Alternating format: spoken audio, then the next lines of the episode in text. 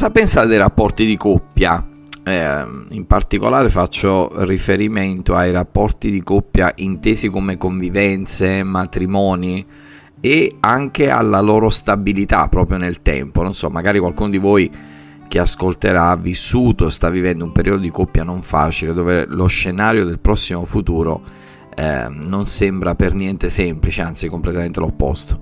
Ben ritrovati nel ventiseiesimo episodio di Riflessioni in Podcast, l'ultimo perché prenderò un po' di tempo di, di vacanze che serviranno per ricaricare le batterie. Probabilmente eh, non lo so ancora, ma penso di sì, continuerò a pubblicare qualche spunto social riflessivo, diciamo così, no? condiviso eh, su WhatsApp per chi conosco e per chi ha fornito il suo numero per ricevere messaggi, ovviamente eh, anche per gli interessati potete scrivermi in privato quando volete via mail eccetera.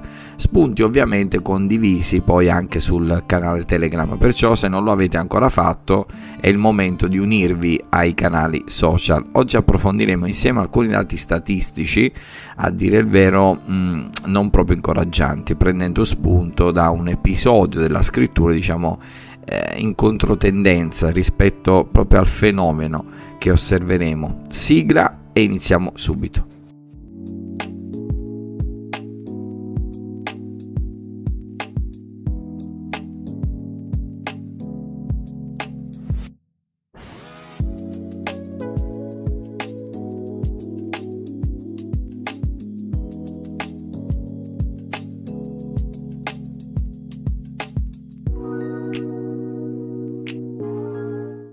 In un articolo molto interessante pubblicato qualche tempo fa da un noto giornale mm, sono emersi dati alquanto sconcertanti riguardo proprio alle separazioni fra coppie.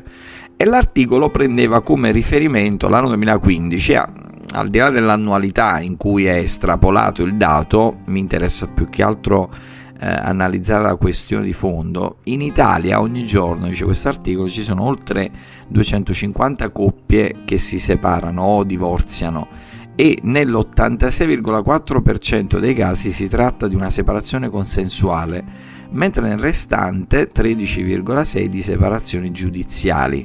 E mh, mm, sembrerebbe anche che effettuando una sorta di prognosi futuristica rispetto ai dati aggiornati che confermano comunque questa tendenza, lo scenario mondiale non prometta niente di buono. Infatti, sempre secondo l'articolo, ehm, un ulteriore studio presentato da Euromonitor International riporta un vero e proprio dato agghiacciante, dove viene ipotizzato che entro addirittura il 2030 le separazioni nel mondo aumenteranno, beh, pensate, del 78,5%, raggiungendo un vero e proprio record.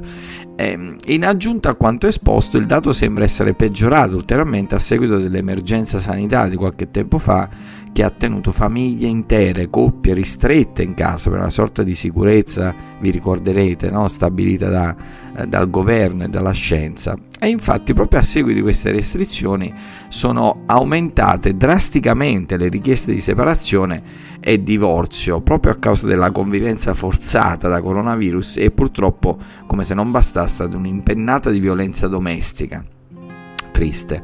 Eh, nonostante questo orientamento presente nella società in cui viviamo, consideravo eh, la meravigliosa parabola del figliol prodigo descritta da Gesù presente nel Vangelo di Luca al capitolo 15 eh, dal verso 11 dove mh, mm, proprio in controtendenza rispetto ai dati citati si evidenzia la storia di un rapporto non finito ma bensì ricucito di una famiglia ritrovata di un amore risbocciato e riconquistato. Sicuramente parte di voi conosceranno già la storia. Un giovane eh, dopo aver ottenuto la parte che gli spettava proveniente dai beni di famiglia decise di partire per un paese lontano, vivendo dissolutamente e sperperando quanto mh, ottenuto, per poi, una volta esaurite le risorse, trovarsi in una condizione eh, di esigenza che lo spinse poi a cercarsi un lavoro per poter avere accesso, pensate, eh, rispetto a dove arrivava, al minimo sostentamento necessario per la propria vita. E fu proprio lì che, in quella condizione di bisogno,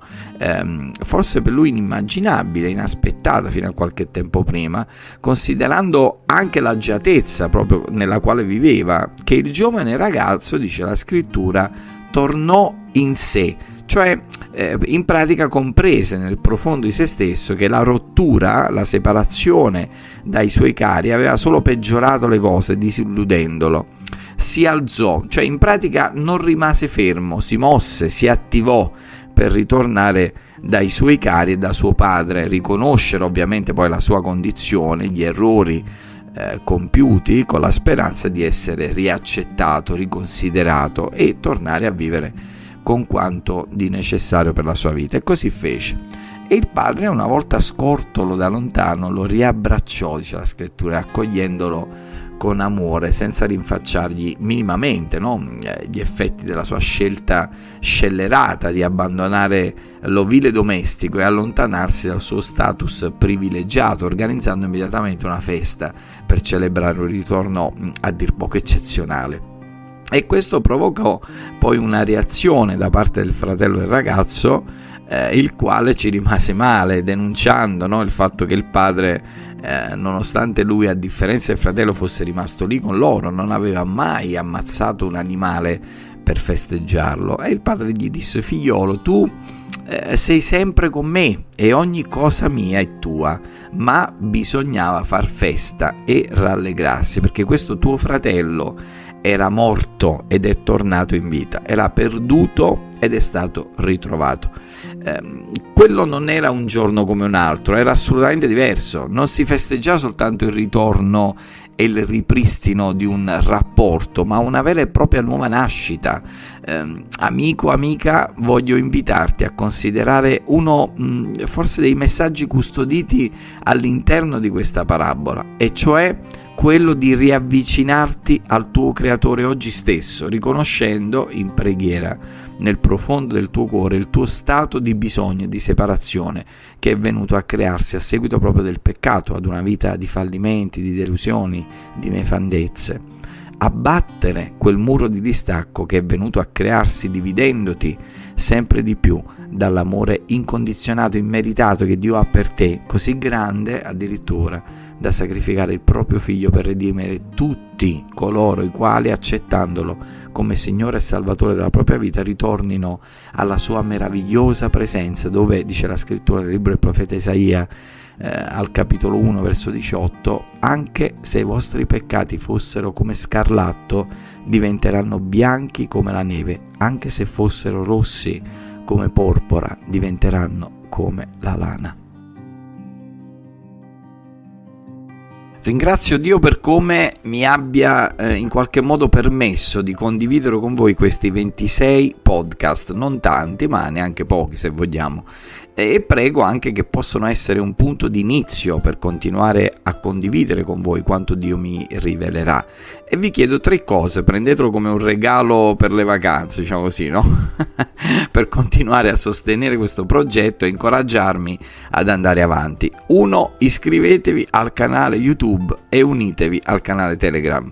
Due, commentate, commentate, commentate per poter creare uno spazio di, di confronto e di ulteriore poi condivisione. E 3. Condividete i link con i vostri amici, con i vostri parenti, in modo da crescere dal punto di vista di mh, community e raggiungere eh, sempre più persone col messaggio di salvezza in Gesù. Ok? Grazie per aver seguito i vari podcast, post, social e le varie pubblicazioni. Dio vi benedica e per chi non è ancora partito, buone vacanze, ancora più importante, buon cammino con Gesù. Ci risentiamo, rivediamo a settembre.